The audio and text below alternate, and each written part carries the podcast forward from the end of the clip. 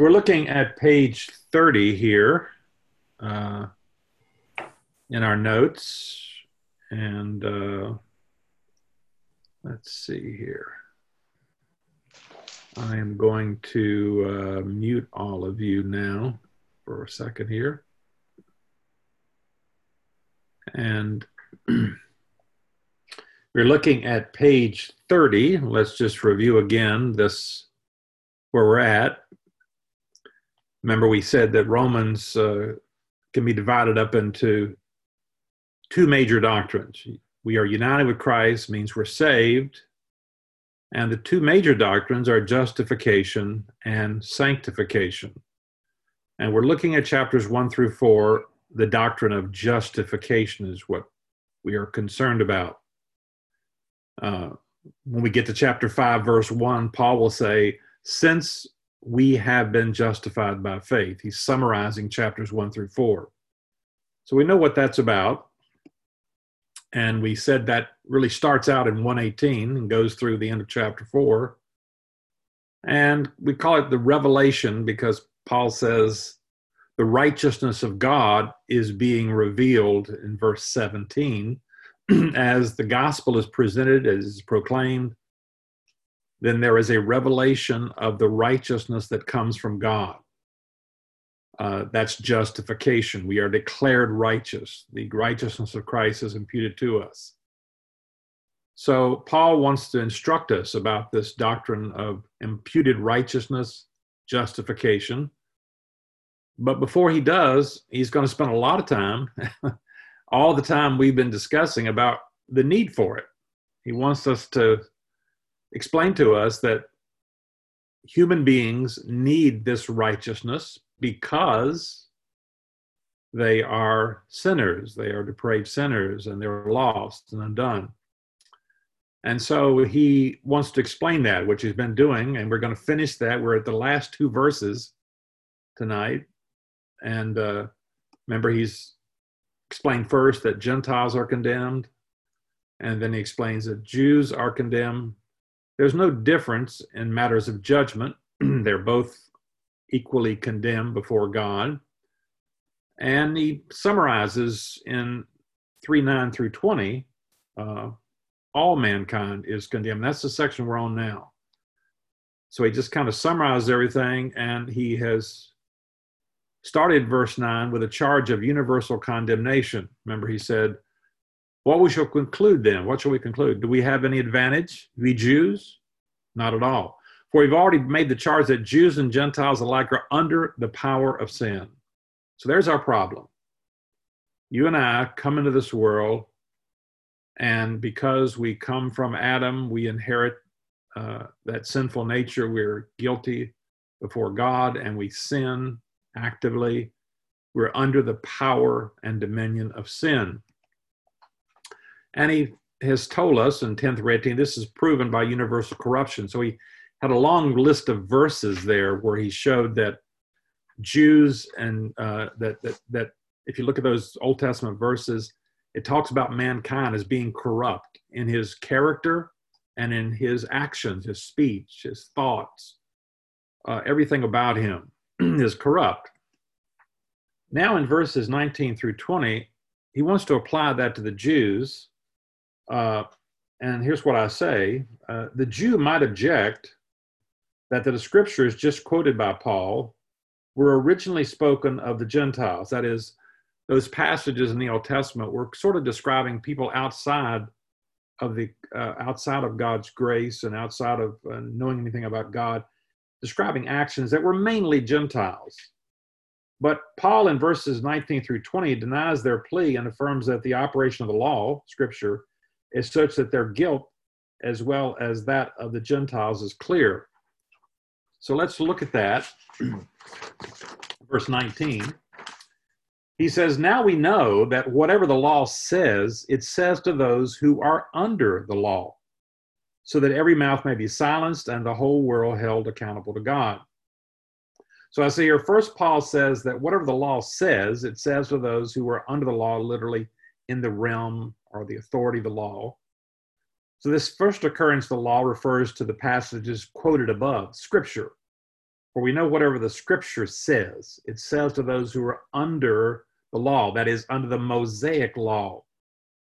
So as I said, those passages, if we went back and looked at ten through eighteen, they seem to describe mostly pagans who have no uh, relationship to Israel or the law. But the point Paul is making here is that those things that are condemned are, first of all, written to the Jews. If it's wrong for pagans, it's wrong for everybody. And uh, everything in the Old Testament, including those things said about Gentiles, are applicable to the Jews. It's intended for their instruction. It's in their Bible. And they have to observe that. They have to say, hey, these are wrong things.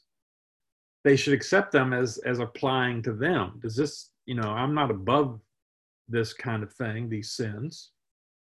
I say, second, what the law says is intended to silence every mouth and bring the entire world under God's judgment. Law, to be sure, lies heaviest on Israel because it was given to them particularly. It binds the whole world. It shuts every mouth.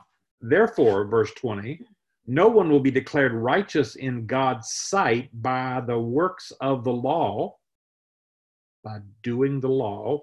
Rather, through the law, we become conscious of our sin. This verse, I say, confirms the accountability of all people to God. Paul counters any Jewish evasion of verse nineteen by denying that the law can offer any hope of defense. Remember, we talked about how last week that many passages in the Jewish writings, in the Mishnah, the Talmud, other writings, and apocryphal writings of Jews, seem to suggest that the mere possession of the law by Jews gave them a right status before God. And that's not true. So works the law, I say, are equals anything done in obedience to the law, particularly those good works that a person seeks to perform in order to be accepted in God's sight. Works of the law was used eight times by Paul. For Paul, works of the law is equivalent to the simple works in Romans four two and four six. So sometimes Paul talks about works of the law, but sometimes he just talks about works. He says, like Romans four two, if in fact Abraham was justified by works, he had something to boast about, but not before God. But Romans four six. David says the same thing when he speaks of the blessings of the one whom God credits righteous apart from works. So I say here, when Paul uses the phrase works the law instead of the simple works, that is, a person can't be justified by works the law. They can't be justified by works, period. When he uses works the law, he does so because he is principally concerned in this context to deny to the Jews an escape from the general sentence pronounced in verse nineteen. But because works of the law are what we might call good works defined in Jewish terms, the principle has universal application. The point here is nothing that a person does.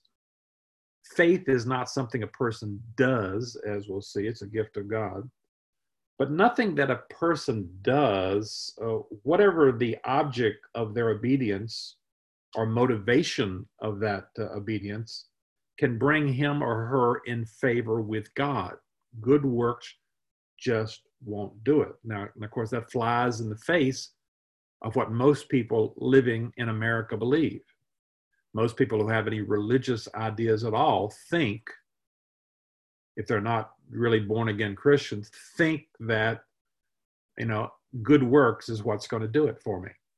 Uh, and many, quote, Christian religions like Roman Catholicism teach that exact thing.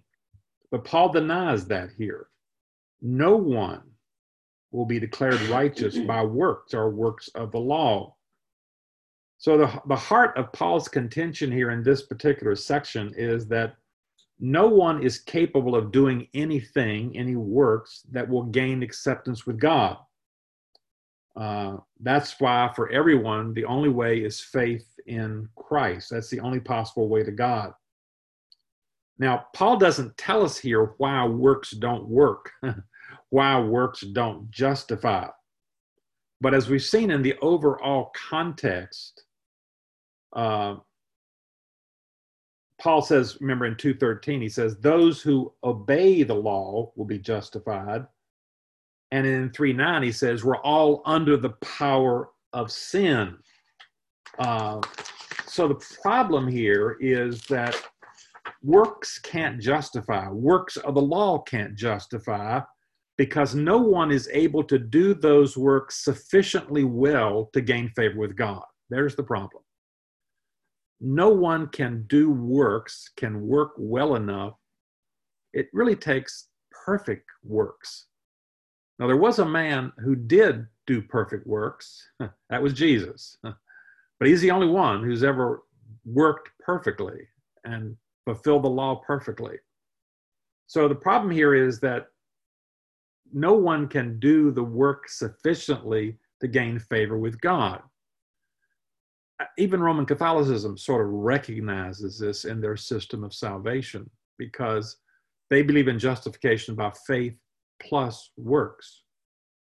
But basically, they realize that in this life, no one really does it well enough. So now there are exceptions, saints, you know, but uh, for the most part, everybody is going to have to go to purgatory and, uh, and be punished for their sins, because you can't do enough good works to justify getting into heaven.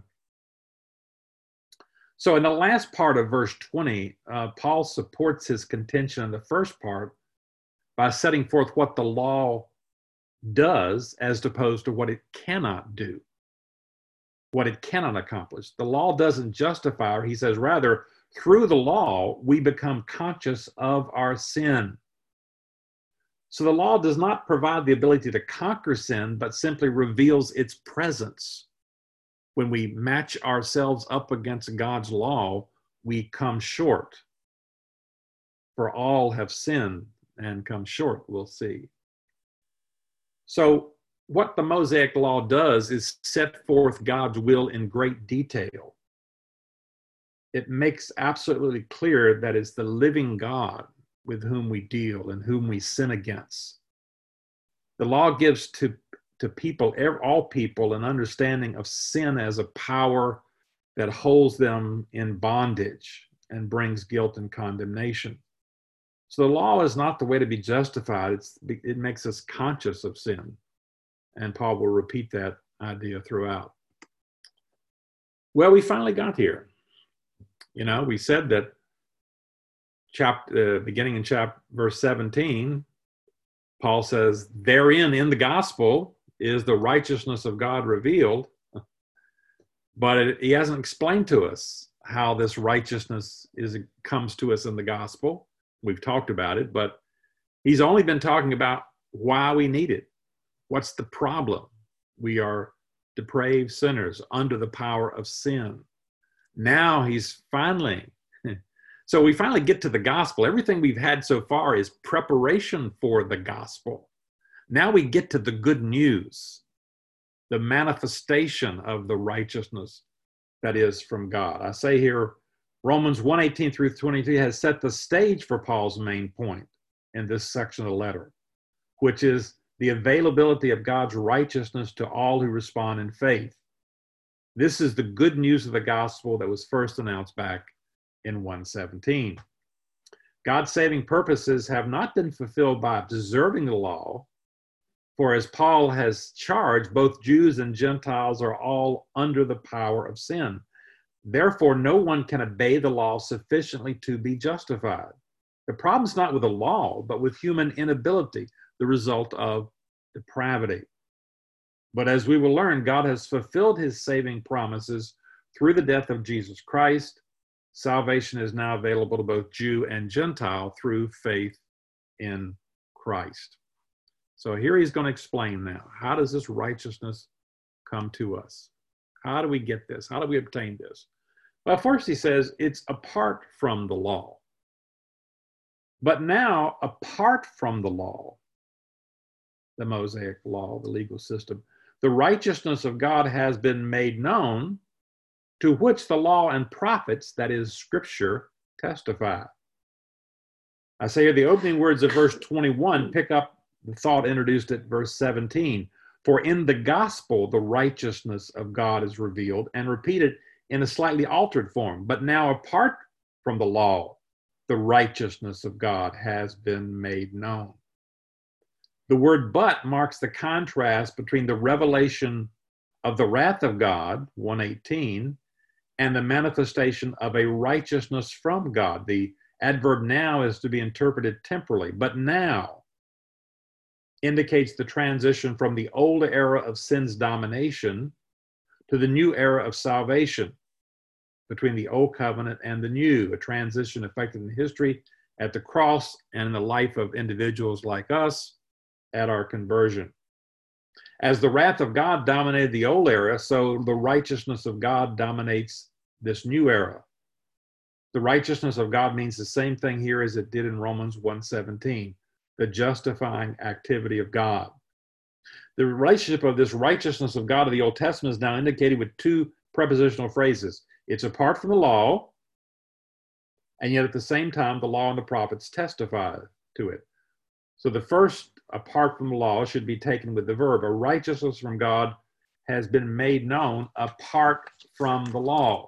And of course, as I said, apart from the law means apart from the Mosaic legal system. Justification, being saved, has always been by faith. But that truth was not made known in the Mosaic legal system. However, the law and the prophets, the Old Testament as a whole, anticipates and predicts this new work of God. Paul's great example, as we'll see in chapter four, is Abraham. That's in the law. That's in the Mosaic. That's in the scriptures, the, the Torah, when he says, It's it, it's uh, made known by the law. It come, it's anticipated in the law. That's Genesis, Abraham. And the great text there, Genesis one seventeen, Abraham believed God and so forth. And in the prophets, Habakkuk two four, which he had in Romans one seventeen. The Old Testament promised a new covenant. So let's talk about that. Jeremiah said, "The days are coming, declares the Lord, when I will make a new covenant with the people of Israel and with the people of Judah. It will not be like the covenant I made with their ancestors when I took them by the hand to lead them out of Egypt, because they broke my covenant, though I was a husband of them, declares the Lord. This is the covenant I will make with the people of Israel after that time, declares the Lord. I will put my law in their minds and write it on their hearts. I will be their God and they will be my people." So here's the difference between the Old Covenant and the New Covenant. We're under the New Covenant. The Old Covenant with Israel did not promise or guarantee regeneration, being born again. So the Mosaic legal system was given to Israel as a nation to govern them as a nation, civil, uh, ceremonial, moral laws. But just because you're part of the old covenant, just because you're a male is circumcised and you're children of Abraham, that didn't guarantee regeneration. One still had to have faith and trust in God and be regenerated. But in the new covenant, which we're under, everybody in the new covenant is born again. That's part of the covenant. That's part of what God does in this covenant. So if we looked at salvation, for instance, uh, in the Old Covenant and the New Covenant, we might say the Old Testament and the New Testament.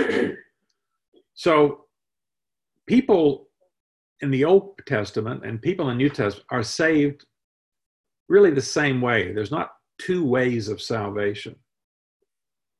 Uh, so let's look at these different things. When we talk about the basis of salvation, what what what is the salvation of Abraham or Adam if he trusted God, and uh, Jacob? What what is the basis of their salvation? It's the death of Christ. Everybody who has in heaven or who will be in heaven is there because Christ died for their sins. Now, as we'll see when we get just a further along here, uh, those who were saved before the death of Christ were saved sort of on credit. Uh, we'll kind of see that. But uh, the death of Christ is the basis, both in the Old Covenant and the New Covenant, for salvation. we talk about the instrument, some talk about the means. How does this come to us? What is the instrument that brings the benefits of the death of Christ to us? Faith. So people in the Old Testament were saved by faith. We'll see that from Abraham chapter four, David. And we're saved by faith. So anybody who's ever been saved has been saved through the instrument of faith.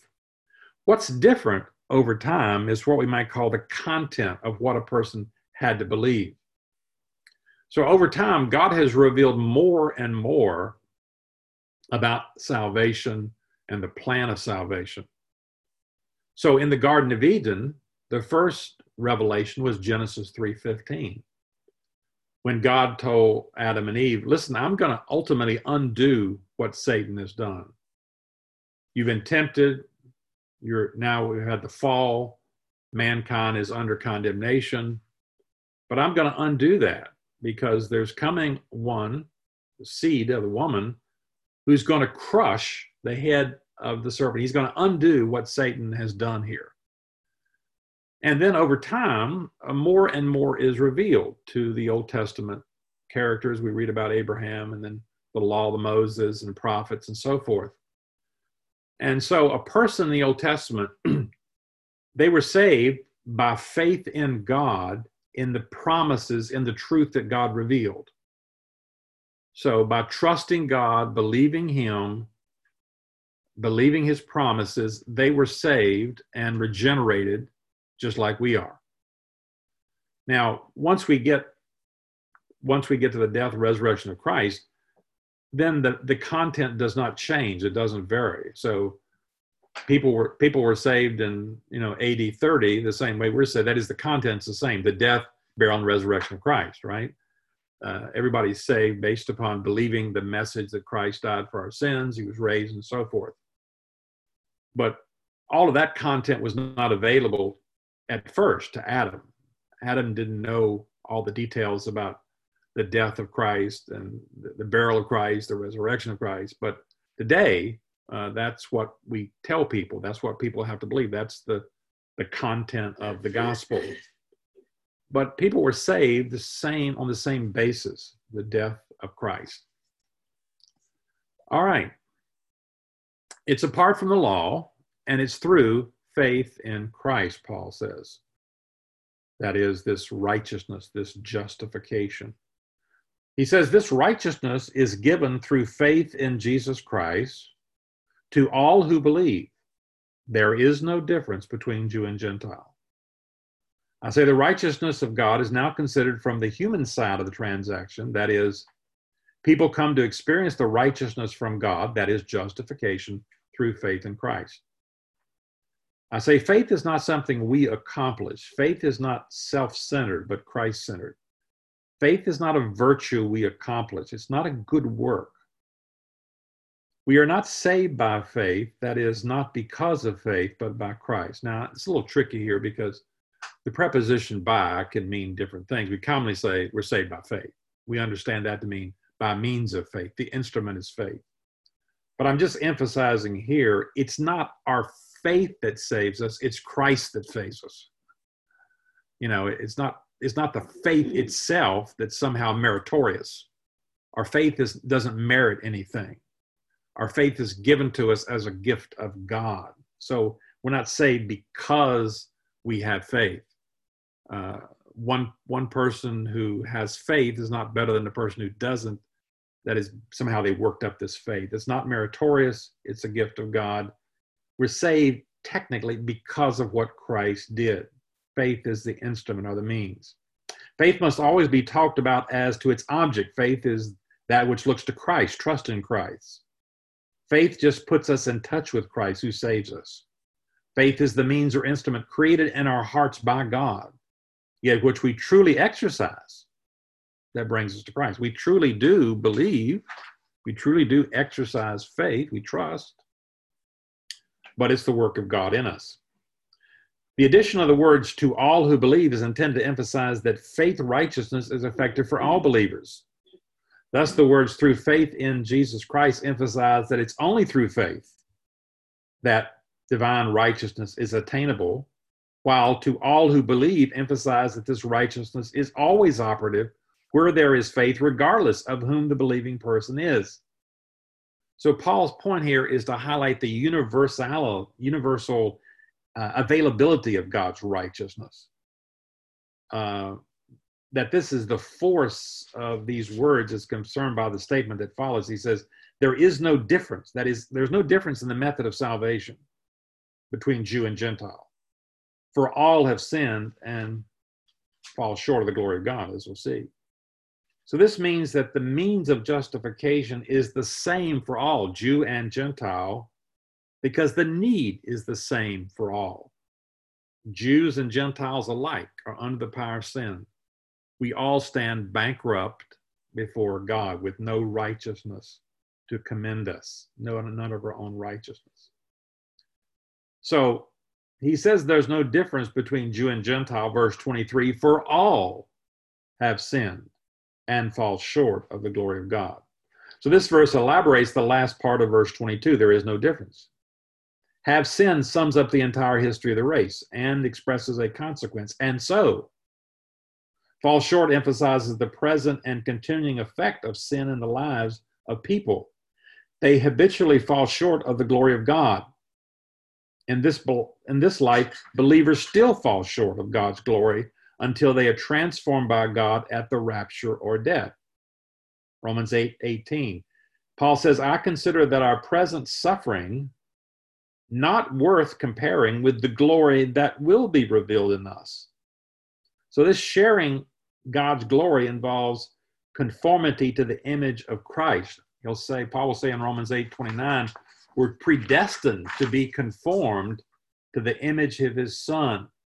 He says in Philippians three twenty-one that God will transform our lowly bodies so they'll be like his glorious body. So it's apart from the law, it's through faith, and it's a gift. And all are justified freely by his grace.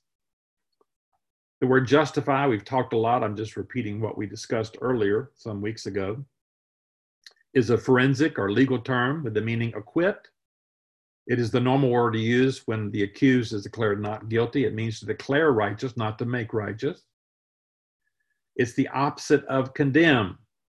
To condemn does not mean to make wicked, but to declare guilty. Similarly, to justify means to declare just. To be justified means to be acquitted by God from all charges that could be brought against a person because of their sins. The gratuitous nature of justification is brought out in two expressions. Freely and by his grace. Freely means at no cost, that is, no cost to the believer.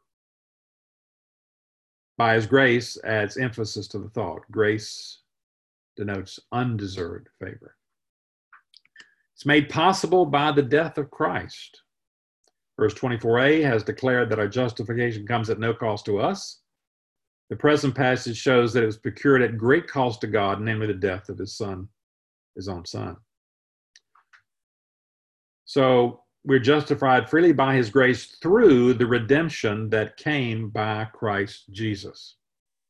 The death of Christ is represented in these verses, twenty-four, twenty-five, twenty-six, the latter part of twenty-four, using three figures, three metaphors, redemption, propitiation, and vindication. The first of these is stated in twenty-four b, through the redemption that came by Christ Jesus. The root meaning of the Greek word for redemption is a releasing brought about by the payment of a price or a ransom. It denotes the act of buying out of slavery. So this is a word that was used, you redeem a slave, you buy them out.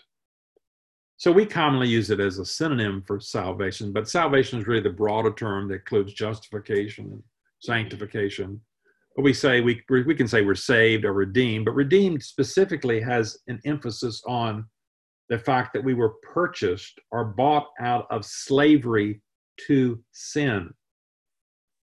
Uh, Christ's death was a ransom or payment that paid the penalty for sins uh, owed by sinners to God. So we were in slavery to sin. Uh, remember, three nine says we were under the power of sin. So one aspect of our salvation is that we have been uh, redeemed, purchased, bought, so we're no longer under the power of sin. We're not under the power of sin. We're not under the dominion of sin. And Paul's going to elaborate a lot of that in chapter six. But thanks be to God that though you used to be slaves of sin, see, there's the unsaved condition. You used to be. You have come to obey from your heart the pattern of teaching. You've been set free from sin and become slaves to righteousness. There's only two kinds of people in this world. Two kinds. Those who are slaves to sin and those who are slaves to righteousness. Now, slaves to righteousness doesn't mean we're perfect, but it means the basic uh, mindset, our basic inclination is toward righteousness because God is working in us. The Spirit is in us. Romans six fourteen, for sin shall no longer be your master. That's what it was in our unsaved condition. We're under the power of sin, dominion, because you're not under law, but under grace. So we'll see here that under law is a way of sort of expressing the condition of people under the law, trying to observe the law, trying to keep the law. That's a useless proposition.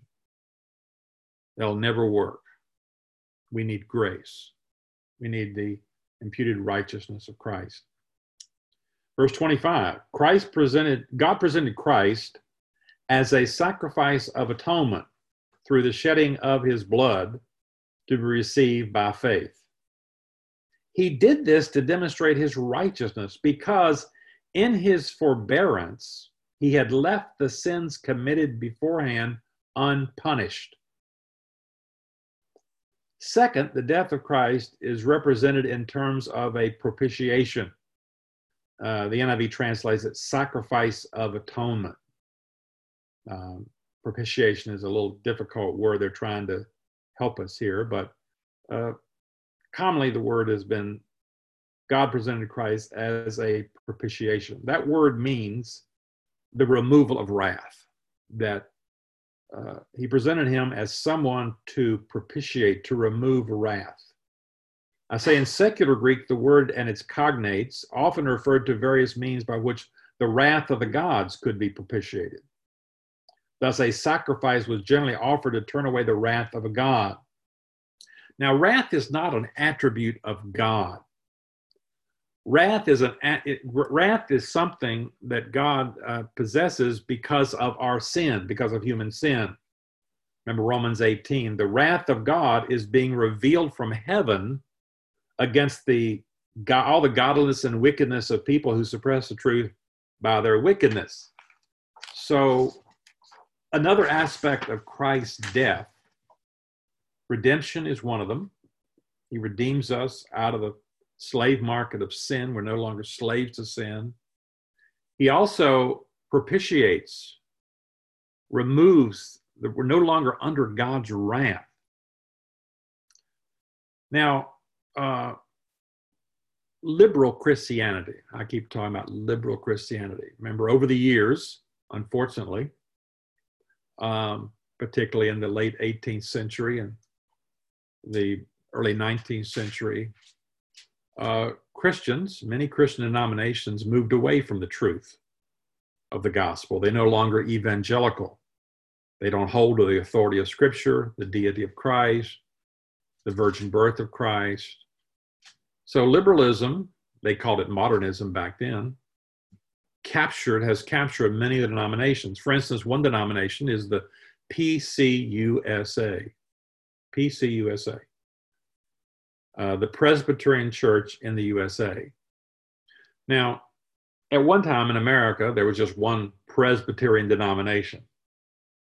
But over the years, that split, just like Baptist, that split, there's been a lot of different denominations. And in these denominations, there are some conservative Presbyterians and some denominations say, for instance, a conservative denomination of, of Presbyterians is the P C A. So don't get P C A confused with P C U S A. P C A is the Presbyterian Church in America. That's a conservative Presbyterian association of churches, denomination. The P C U S A is the liberal group. And you see that by what they do. So in twenty fourteen, for instance, I'll give an example. they wanted to include the song In Christ Alone by Keith Getty and Stuart Townsend. Now, we sing that song a lot at C B C, In Christ Alone. One of our, our you know, favorite hymns here at C B C and a lot of other churches. Well, in twenty fourteen, they were producing a new hymnal, and they wanted to include this song, In Christ Alone, in their hymnal, because it was being sung in their churches. A lot of their churches were already singing it, you know, as a new song and so forth. But they couldn't abide by this line from the third stanza, the line that says, till on the cross as Jesus died, the wrath of God was satisfied. They couldn't handle that. They didn't like that. Till on the cross as Jesus died, the wrath of God was satisfied. Because the wrath of God suggests God is angry with sin, and we need, you know, some sort of substitute for sin. They didn't like that. They wanted to change it to substitute. Um, they wanted to substitute till on the cross as Jesus died, the love of God was magnified. So a characteristic of liberal denominations is they don't believe in the substitutionary atonement of Christ. They believe his death just displays the love of God was magnified. Now, congratulate the authors here, you know, the Gettys and Townsend. They wouldn't allow them to change it, you know. It could have meant a lot of money for them if they had put the hymn, if they could have changed the hymn, put it in their hymnals. They said, no, you can't change, you can't change this thing. And so the Presbyterian Church U S A voted not to include uh, this hymn among the eight hundred hymns that they did include. So this concept of a propiti- propitiation, that the wrath of God had to be satisfied, that suggests that we are sinners and under the power of sin. And that is not something that many so-called Christians will accept. I say third, the propitiatory, propitiatory uh, death of Christ is represented as a vindication. He says to demonstrate, in this verse, his righteousness, because in his forbearance he had left the sins committed beforehand unpunished. I say the idea is that God is demonstrating his righteousness in Christ because he had passed over sins committed in the past, that is, before Christ. The general sense is that the death of Christ served to vindicate God's past dealings with the sins of the race. So the neglect of prosecution on God's part doesn't mean he failed to uh, punish sins committed before Christ. Um, it doesn't mean that God did not really forgive sins under the old covenant. He allowed people like Abraham to go to heaven. He allowed people like David to stand before him to go to heaven. He allowed all those Old Testament saints to go to heaven, even though Christ hadn't died. But of course, Christ is the Lamb slain before the foundation of the world. So that's what we're talking about here. This, the death of Christ vindicated the fact that God was declaring people righteous and bringing them into heaven, even though Christ hadn't died. So bringing them into heaven calls them to question God's conduct. And so God was sort of saving them on credit, as I said, based on the fact that eventually Christ would come in time and pay for the sins of all these people in heaven, as well as ours. Verse twenty-six, he did it to demonstrate his righteousness at the present time, so as to be just and the one who justifies those who have faith in Christ. Paul now resumes the topic of the demonstration of God's righteousness and adds the important point that this demonstration has significance not only for the past, but also for the present era. So the justice of God was partially obscured in uh, previous ages, but now it's been clarified, it's been manifested and exhibited, this justice, that God is just. The last part of verse twenty-six gathers into a statement the two purposes the preceding verses have given for the setting forth of Christ as a propitiation, that God might be just, remain just, while at the same time justifying those who have faith in Christ. So it's the, it's the propitiatory, propitiatory, propitiatory death of Christ that makes possible this justification of you and I as sinners without compromising the moral character of God. God can still be just. He's still morally right because no sin goes unpunished. God is a just God, cannot just say, wave his hand and say, okay, I forget about that sin. No, God, God's moral character cannot do that. Sin must be punished. And it was punished in Christ. So God wouldn't be just in remitting sins unless some account were taken of it. He says in three twenty-seven through thirty-one now, finally, it excludes all glory. Beginning now and continuing through four twenty-five, Paul concentrates on the vital theme of verse twenty-two. This righteousness is given through faith in Jesus Christ. Faith is now the topic of every paragraph of this section of the letter. Uh, the emphasis is upon faith as the sole instrument of justification. Verse twenty-seven, where then is boasting? It is excluded. Because of what law? What principle? The law, the principle that requires works? No. Because of the law, the principle that requires faith. So I say in these verses, the, the word law is the idea of that of a principle, like the principle or law of gravity. Paul begins by showing how justification by faith excludes any possibility of boasting on the part of the Jews. This boasting stems from the Jews' tendency to take pride in their accomplishment, to think that their obedience to the law constituted some kind of claim on God. Of course, Paul rejects that. There's nothing at all with observing the law, according to Paul. The, po- the problem here is observing the law, uh, and observing the law is when you observe the law, it, it's regarded as an achievement on the basis of which a relationship with God is established or maintained. That's true for us too. We want to obey God. God wants us to obey him. But it, that's not some sort of achievement that gains us entrance into heaven.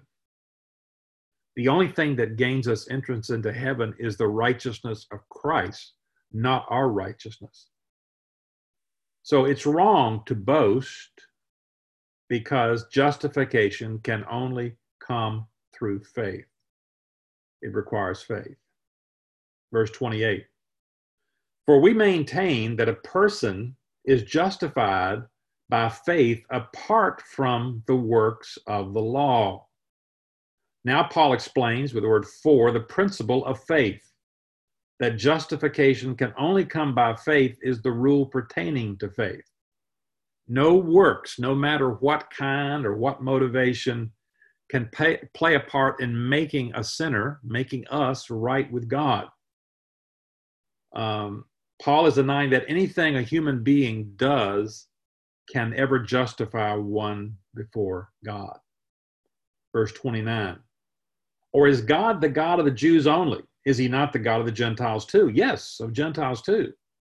Since there's only one God who will justify the circumcised by faith and the uncircumcised through that same faith. Excuse me. Paul adds another argument in support of justification by faith. He argues that the truth of justification by faith puts Jews and Gentiles on the same footing before God. Paul uses monotheism, one of the Jews' cardinal beliefs, to argue against justification by means of observing the law. Since all the Jews believe that there's only one God, he obviously must be the God of Jews and Gentiles. Other gent- otherwise, Gentiles would be left with no God. And since there's only one God to whom all people are responsible, they all must have equal access to God. And this can only be guaranteed if it's by faith, not works in obedience to the Jewish law. Only if it's by faith is salvation possible for all people. Verse twenty, thirty, thirty-one. Do we then nullify the law by this faith? Not at all. Rather, we uphold the law. Well, that's quite a statement. Do we then nullify the law by this faith? No, not at all. We uphold the law. Finally, Paul answers the natural objection, natural objection to this doctrine of justification by faith, apart from the law, which is, doesn't Paul's view nullify the law? Paul says, not at all. But in what sense is the law as a body of commands established, upheld? Paul is thinking of the way in which our faith in Christ provides for the full satisfaction of the demands of the law.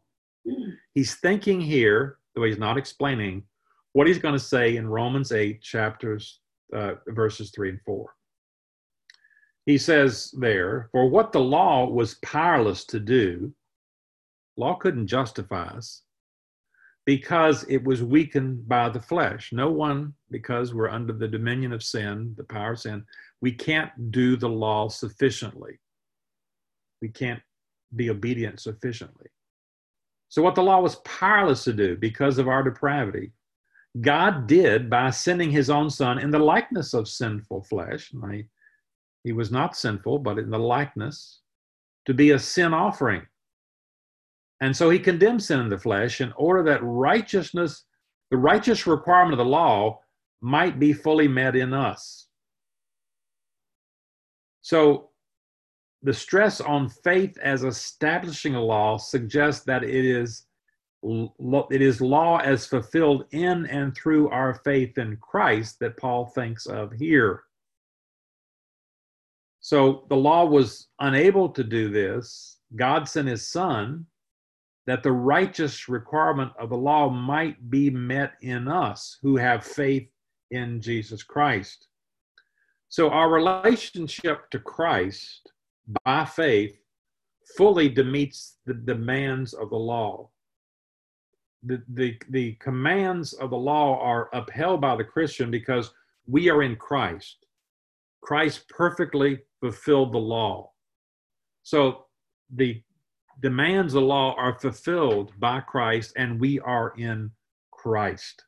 That's the only way we can be saved. It doesn't say here that uh, that we. Uh, uh, it doesn't say in Romans chapter eight that we do the law. It's fulfilled. It's fully met in us.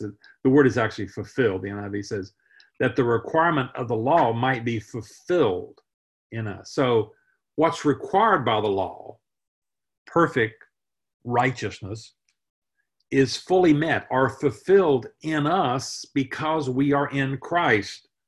And Christ, God looks at us and says, yes, Bill Combs, you have fully met the demands of the law because of Christ, because Christ has done that for you. All right, let's look a little further here into chapter four now.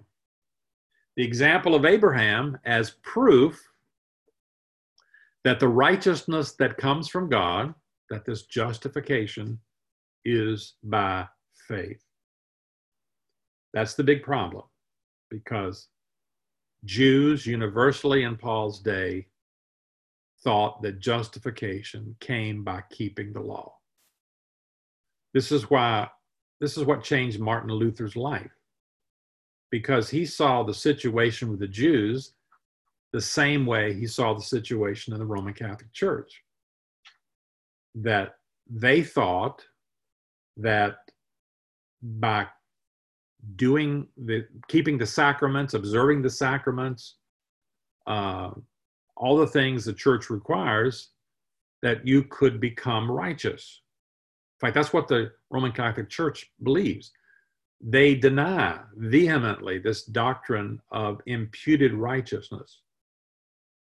The only righteousness that you have in the Roman Catholic Church is your own righteousness, the righteousness that you build up, that's infused in you. They deny any imputed righteousness. That's the, that's the dividing line of the Reformation. Luther called it alien righteousness. He discovered this from studying Romans, that instead of trying to produce his own righteousness sufficient, he said, I can't do that. Oh, it's, it's the righteousness of Christ. And it comes by faith, not by works. And so he's going to use Abraham as an example. In this chapter, Paul appeals to Abraham to support his insistence that righteousness can be obtained only through faith. To accomplish these purposes, Paul expounds Genesis fifteen six. Abraham believed God, and it was reckoned, counted, imputed to him as righteousness. But the question naturally arises as to why Paul singles out Abraham to confirm and expand upon his doctrine of justification by faith, probably because of the high esteem in which he was held in Jewish writings. Abraham was revered by the Jews as their father. Isaiah, also that's a reference in the Mishnah, uh, Jewish writings, and his life and character were held up as models of God's ways with his people of true piety. So, quote, Abraham was perfect in all his deeds with the Lord and well-pleasing in righteousness all the days of his life. This is uh, an apocryphal writing of the Jews, Jubilees. Abraham did not sin against thee, the prayer of Manasseh. That's one of the Apocrypha. So this is how they believed about Abraham. Abraham did not sin against thee. Uh, well, we know that's not true. Abraham was perfect in all his deeds. We know that's not, but that's what that's that's that's how they looked upon Abraham. No one has been found like him in glory. Now, in the Jewish writings, they even argue that Abraham obeyed the law perfectly before it was ever given. Now think about that. Abraham lived around uh, twenty-one sixty-six, and the law was given fourteen forty, you know, so seven hundred years. Abraham lived seven hundred years before Moses was given the law on Mount Sinai. But, but Jewish literature argues Abraham kept the law perfectly. Well, of course, that's not true, but there it is. He kept the law perfectly, so that's what, that's what we should try to do as Jews. So Paul naturally wants to show his readers in Rome uh, that this understanding of Abraham, which his you know opponents probably cited against him, uh, was not in accord with the Old Testament. This is not what the Old Testament teaches about Abraham. Uh, so according to Paul's understanding of Genesis fifteen six and Abraham, he's not an example of obedience to the law, he's an example of faith. Abraham believed God, and it was reckoned to him as righteousness. So as a result, Abraham ceases to be the father of the Jews exclusively, but he's sort of the father of all who believe. He's at the headwater of all who believe. Well, four statements sum up the apostles' argument here. First, Abraham's justification is to be explained by faith, not by works. In verses one and two, Paul denies that Abraham is any exception to the principle laid down in three twenty-seven through twenty-eight. What shall we say that Abraham, our forefather according to the flesh, discovered in this matter? Paul introduces this matter with a question that perhaps is to be thought of as raised by an imaginary opponent of his doctrine of justification by faith alone. Paul asks his readers to contemplate with him what Abraham has found to be the case with respect to matters he is discussing. And so if you look at what he said in three twenty-seven through thirty-one and what he's going to say now, there's this parallel. Remember three twenty-seven eight, boasting is excluded. You'll say Abraham cannot boast in four one through two. three twenty-seven, when he said, because one is justified by faith, not by works of the law. Abraham was justified by faith, not by works. Verse twenty-nine through thirty, circumcised and uncircumcised, united under one God through faith. You'll say the same thing in four nine through seventeen. Circumcised and uncircumcised, united as children of Abraham through faith. So when Paul calls Abraham our forefather according to the flesh, he's referring to himself and other Jewish Christians. Paul will bring Gentiles into the picture here in verse nine. If in fact Abraham was justified by works, he had something to boast about, but not before God. Verse two gives the reason behind Paul's general question about Abraham's experience in verse one. We could, the flow of thought we can kind of paraphrase. What shall we say about Abraham? For if we say he was justified by works, he has reason to boast. He has reason to boast. And my claim in verses twenty-seven through twenty-eight that all boasting is included is called into question. Yeah, if he justified by works, he could boast.